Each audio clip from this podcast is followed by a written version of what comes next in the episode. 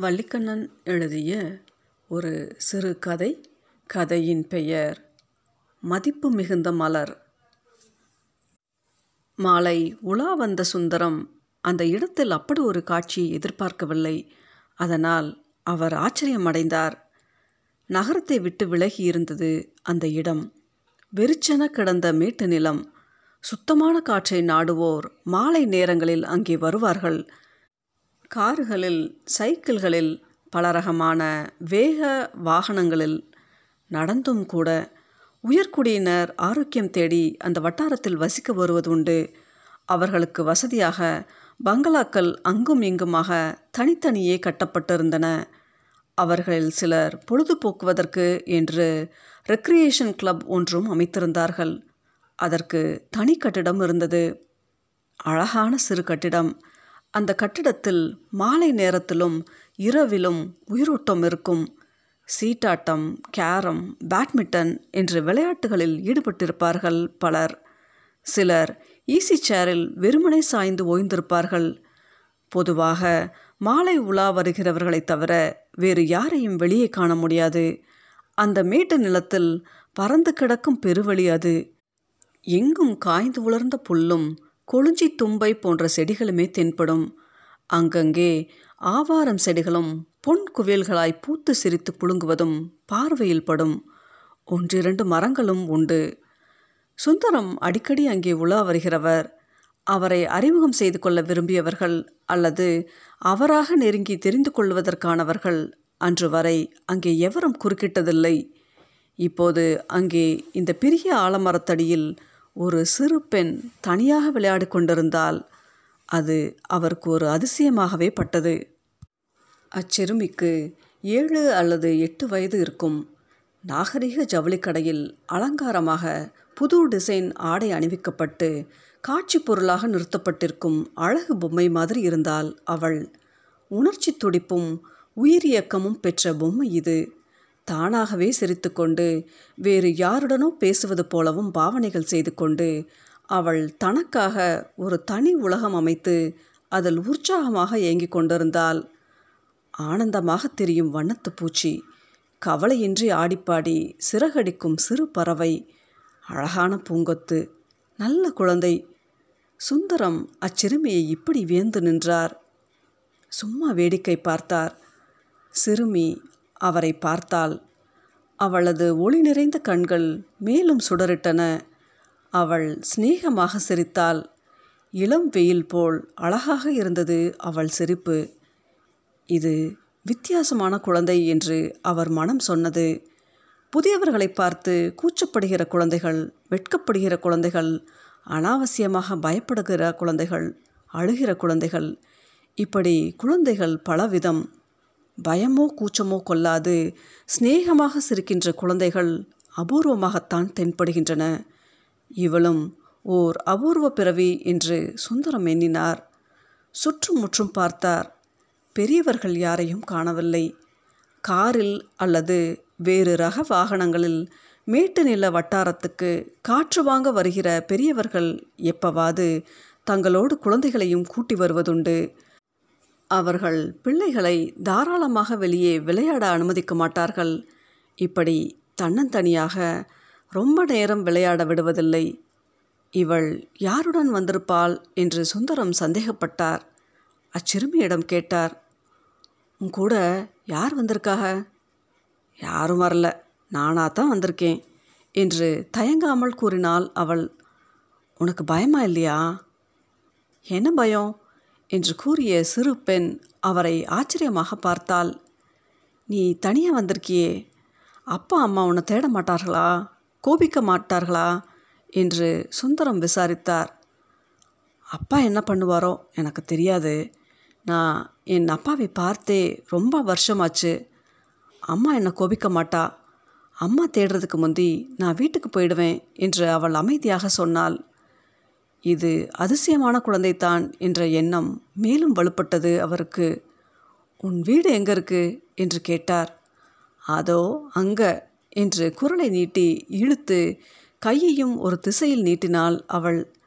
அவள் காட்டிய பக்கம்தான் பெரிய மனிதர்களின் பொழுதுபோக்கு கிளப் இருந்தது. அது அவளுடைய வீடாக இருக்க முடியாது. அதற்கு சிறிது தள்ளி ஒரு சிறு வீடு ஓடுவேந்த சின்ன வீடு. சில அறைகளை கொண்ட கட்டிடம். இச்சிறு வீடு எனது இருப்பிடமாக இருக்கலாம் என்று சுந்தரத்தின் மனம் அதை பார்க்கிற போதெல்லாம் ஆசைப்படுவது வழக்கம். அது சதா பூட்டியே கிடக்கும். அதில் இந்த சிறுமியும் அம்மாவும் குடியிருக்கிறார்கள்? எத்தனை காலமாக? நீ அந்த வீட்டுக்கு வந்து எத்தனை நாளாச்சு? என்று அவர் கேட்டார். நாலு நாள் தான் ஆச்சு.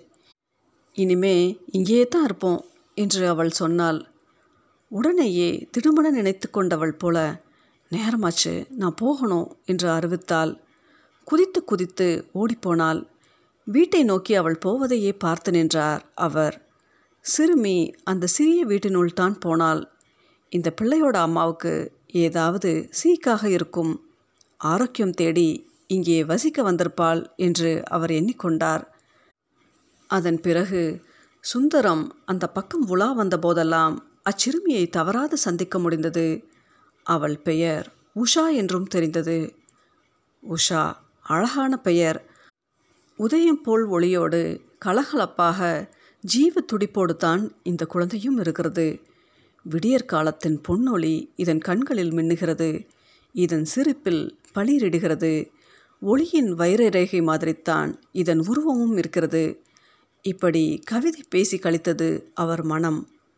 ஒவ்வொரு சந்திப்பின் போதும் உஷா அவருடைய ஆச்சரியத்தை அதிகப்படுத்தி வந்தால் எப்பவும் அவள் தனியாகத்தான் காணப்பட்டாள். சதா சிரித்த முகமாகவே காட்சி தந்தாள். அவளுடைய சின்ன வாய் எப்போதும் வார்த்தைகளை கலகலப்பாக அள்ளித்தெறிக்கும் ஊற்றாக விளங்கியது. உஷாவுக்கு பூக்களின் மீது அதிக ஆசை. சுற்றித் திரிந்து ஆவாரஞ்செடிகளின் பொன்னிற பூக்களை அதிகம் அதிகமாக சேகரிப்பது அவளுக்கு சந்தோஷம் தரும் காரியமாக இருந்தது. சில பங்களாக்களின் வெளிப்புற சுவர்களுக்கு மேலாக வளர்ந்து தொங்கும் செடிகளில் குலுங்கி பளிச்சிடும் பிங்க் நிற போகன்வில்லா பூக்களும் அவளுக்கு பிடித்தமானவைத்தான். செம்பரத்தம் பூக்கள் அவளது ஆனந்தத்தை அதிகப்படுத்தின. அவற்றை நிறைய நிறைய பறித்து வைத்து அவள் விளையாடினாள். உங்களுக்கு எந்த பூமாமா பிடிச்சிருக்கு? என்று உஷா ஒரு நாள் சுந்தரத்தை கேட்டாள். எல்லா பூக்களும் எனக்கு பிடிச்சிருக்கு என்றார் அவர். எது ரொம்ப பிடிச்சிருக்கு? ரொம்ப ரொம்ப எனக்கு பிடிச்ச பூ எது தெரியுமா? என்று அவர் அவள் ஆவலை தூண்டும் விதத்தில் கேட்டு நிறுத்தினார். எது மாமா? எந்த பூ? என்று அவள் அவசரப்படுத்தினாள். எல்லா பூக்களையும் விட அழகாக இருக்கிற உஷா தான் எனக்கு பிடித்த பூ. உஷா ஒரு பெரிய பூச்செண்டு. இனிய பூத்தோட்டம்னே சொல்லலாம். என்று சுந்தரம் கூறினார். சிரித்தார். போங்க மாமா கேலி பண்ணுறீங்க என்று செல்ல சென்னுங்கள் செனுங்கினாள் உஷா. நிஜமா நீ ரொம்ப பெரிய பூ தான் உன் முகம் ஜோரான ரோஜா பூ உன் கைகள் கூட சிறு சிறு ரோஜாக்கள் தான். கண்கள் கருநீலப்பூ பாதங்கள் தாமரைப்பூ உன் மூக்கு கூட அழகான ஒரு பூ தான் அதுக்கு பேர் தான் எனக்கு தெரியலை என்று சொல்லி அவர் தன் விரல்கள் இரண்டினால் அவள் குமிழ் மூக்கை பிடித்து ஆட்டினார். போங்க மாமா நீங்கள் நல்ல மாமா இல்லை என்றாள். பிறகு ஏதோ சிந்திப்பவள் போல அமைதியில் மூழ்கி நின்றாள். உஷாவுக்கு என்ன திடீர் யோசனை என்று சுந்தரம் கேட்டார். பூக்கள் ஜோராக இருக்கு அழகு அழகாக சிரிக்கும் குட்டி குட்டி தேவதைகள் போல தோணுது. அழகாய் பூத்து சந்தோஷம் தருகிற பூக்கள் ஏன் எப்பவும் இப்படியே இருக்கக்கூடாது? ஏன் வாடி போகணும்? என்று சீரியஸாகவே கேட்டாள் அவள். ம் அப்புறம்? என்று கிண்டல் தொனியில் அவர் தலையை ஆட்டியபடி வினவினார். அழகானதெல்லாம் சீக்கிரம் அழிஞ்சு போகுது அல்லது தேஞ்சு மறைஞ்சு போகுது. பூக்கள் அதுக்கு உதாரணம் இல்லையா? ஓ டியர் ஃபிலாசபர் இன் பாவாடை. அதாவது பாவாடையில் காட்சி தருகிற அருமை தத்துவரசியே நீ உன் வயசுக்கு மீறி உன் மூளைக்கு வேலை கொடுக்கிறாய். நீ சின்ன பிள்ளையாய் சிட்டுக்குருவியாய் வண்ணத்து பூச்சியாய் கவலை இல்லாமல் உல்லாசமாகவே விளையாடி கொண்டிரு என்று உபதேசியார் மாதிரி பேசினார் சுந்தரம். வே என்று வாயை கோணலாக்கி பழிப்பு காட்டினாள் சிறுமி. பூக்களை சிதறி வீசிவிட்டு ஓடிப்போனாள். குரங்கு செங்குரங்கு என்று உரத்து கூவினார் சுந்தரம். அழகிய பூக்களை அப்படி அந்த பெண் நாசப்படுத்தியது அவருக்கு எரிச்சல் தந்தது. உஷா திரும்பி பார்க்காமலேயே போய்விட்டாள். நாளைக்கு அவளுக்கு அழகான பூக்கள் கொண்டு வந்து கொடுக்க வேண்டும். அவள் முகமே பெரிய ரோஜா பூவாய் சிரிப்பதை காண வேண்டும் என்று அவர் எண்ணிக்கொண்டார். ஒன்றை நினைக்கின் அது ஒளிந்திட்டு ஒன்று ஆகும் என்பது வாழ்க்கையில் சகஜமாக நடப்பது தான். சுந்தரத்தின் விஷயத்திலும் அப்படித்தான் ஆச்சு. மறுநாள் மேட்டு நிலப்பக்கம் அவர் உலா போக முடியவில்லை. அவரை கண்டு சில முக்கியமான சில விஷயங்கள் பேசுவதற்கென்று சிலர் வந்துவிட்டார்கள். அதுக்கு அடுத்த நாளும் அப்புறம் தொடர்ந்து பத்து நாட்கள் அவர் அங்கே போக முடியாமல் போச்சு. வெளியூர் வேறு போக நேரிட்டது. சுந்தரம் திரும்பி வந்ததும் மாலை உலா கிளம்பினார். வழக்கமான இடத்துக்குத்தான் உஷா விளையாடி கொண்டிருப்பாள். தன்னை பார்த்ததும் மூஞ்சியை உம்மென்று வைத்துக்கொண்டு கோபமாக இருப்பாள். ஏன் இத்தனை நாள் வரல? என்று கேட்பாள். இப்படி மனம் என்ன? காற்றாடியை மேலே மேலே பறக்கவிட அவர் வேகமாக நடந்தார். பெரிய ஆலமரத்தின் கீழே ஒளிப்பெருக்கின் வைர ஊசி போல் திகழக்கூடிய சிறுமி இல்லை. அவளது விளையாட்டுப் பொருட்களும் காணப்படவில்லை. அந்த பூங்கொத்து வண்ண வண்ண பூக்கள் சேகரிப்பதற்காக அலைந்து திரிகிறதோ? என்ற சந்தேகத்தில் அவர் கண்கள் அங்கும் இங்கும் எங்குமே அந்த உயிர் கவிதை இல்லை. இந்த நேரத்தில் உஷா வீட்டுக்குள் அடைந்து கிடக்க மாட்டாளே. விசேஷ காரணம் ஏதாவது இருக்க வேண்டும். அவர் மனசில் ஒரு பதைப்பு. சுந்தரம் அந்த சிறிய வீட்டை பெரிய மனிதர்களின் பொழுதுபோக்கு மன்றம் உயிரோட்டத்துடன் இயங்கிக் கொண்டிருந்த எடுப்பான கட்டிடத்துக்கு அருகில் இருந்த அழகிய வீட்டை நோக்கி நடந்தார். கிளப் ஜீவனோடு தான் தென்பட்டது. பக்கத்து சிறிய வீட்டில் ஒளி குன்றி போனதாக அவருக்கு தோன்றியது. அந்நியமான வீடு. அந்த அம்மாள் அறிமுகமானவளும் இல்லை. சிறு பெண் உஷாவை அவள் விளையாடு மரத்தடியில் சந்தித்து பேசியது தான் அவளுடன் அவள் வீட்டை எட்டி பார்க்க அவர் வந்தது கூட இல்லையே. சுந்தரம் வெளிகேட் மீது கைப்பதித்தவாறு தயங்கி நின்றார். உஷா என்று அவர் உள்ளம் கூவியது. குரல் கொடுக்கவில்லை அவர். உஷாவின் அம்மா வெளியே வந்தாள். எதேச்சியாக வந்தவள் தயங்கி நிற்கும் அவரை பார்த்ததும் அவசரமாக வந்தாள். வாங்க உள்ளே வாங்க என்று அழைத்தாள். உஷா உங்களுக்கு தொல்லை கொடுத்திருப்பாளே சரியான தொணதனப்பு இல்லையா? அம்மா அவளாகவே கருத்து தெரிவித்தாள். அப்படியெல்லாம் இல்லை. உஷா அதிசயமான பெண் உற்சாகமான சிறுமி துள்ளித் திரியும் கவிதை அவள் செயல்கள் பேச்சு எல்லாம் எனக்கு சந்தோஷமே தரும். அவளை எங்கே காணோம்?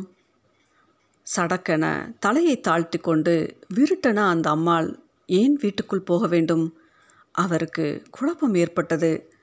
சிறிது நேரத்தில் அவள் திரும்பி வந்தால் முகத்தை துடைத்து கொண்டு அவள் கண்கள் கலங்கியிருந்தன.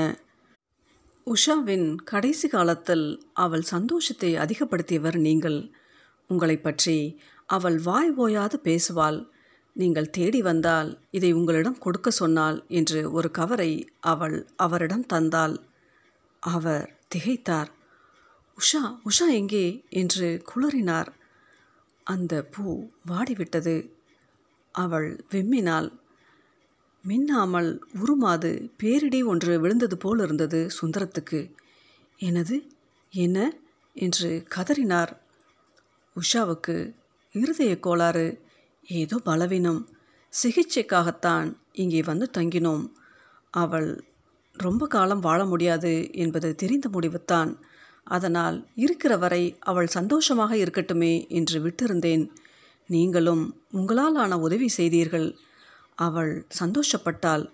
மூன்று நாட்களுக்கு முன் உஷா போய்விட்டாள். அழுகையை அடக்க இயலாதவளாக அவள் உள்ளே போனாள். சுந்தரம் தன் கையிலிருந்த கவரை பிரித்து பார்த்தார். அதில் ஒரு படம் இருந்தது. வெள்ளைத்தாளில் வானவில் வர்ணங்களில் பளிச்சிட்ட ஒரு பூவின் படம். உஷா வரைந்தது. அதன் மேலே மதிப்புமிக்க மலர் என்று அவள் எழுதியிருந்தாள். கீழே அன்பு நட்பு என்றும் எழுதியிருந்தாள். ஆனால் அவ்வார்த்தைகளை அன்பு நட்பு என்று உஷா எழுதியிருந்தாள். வேண்டுமென்றே தெரிந்தே செய்யப்பட்ட இலக்கணப் பிழைதான் என்று எண்ணிக்கொண்டார் சுந்தரம். அவர் கண்களிலிருந்து கண்ணீர் பூக்கள் உதிரலாயின.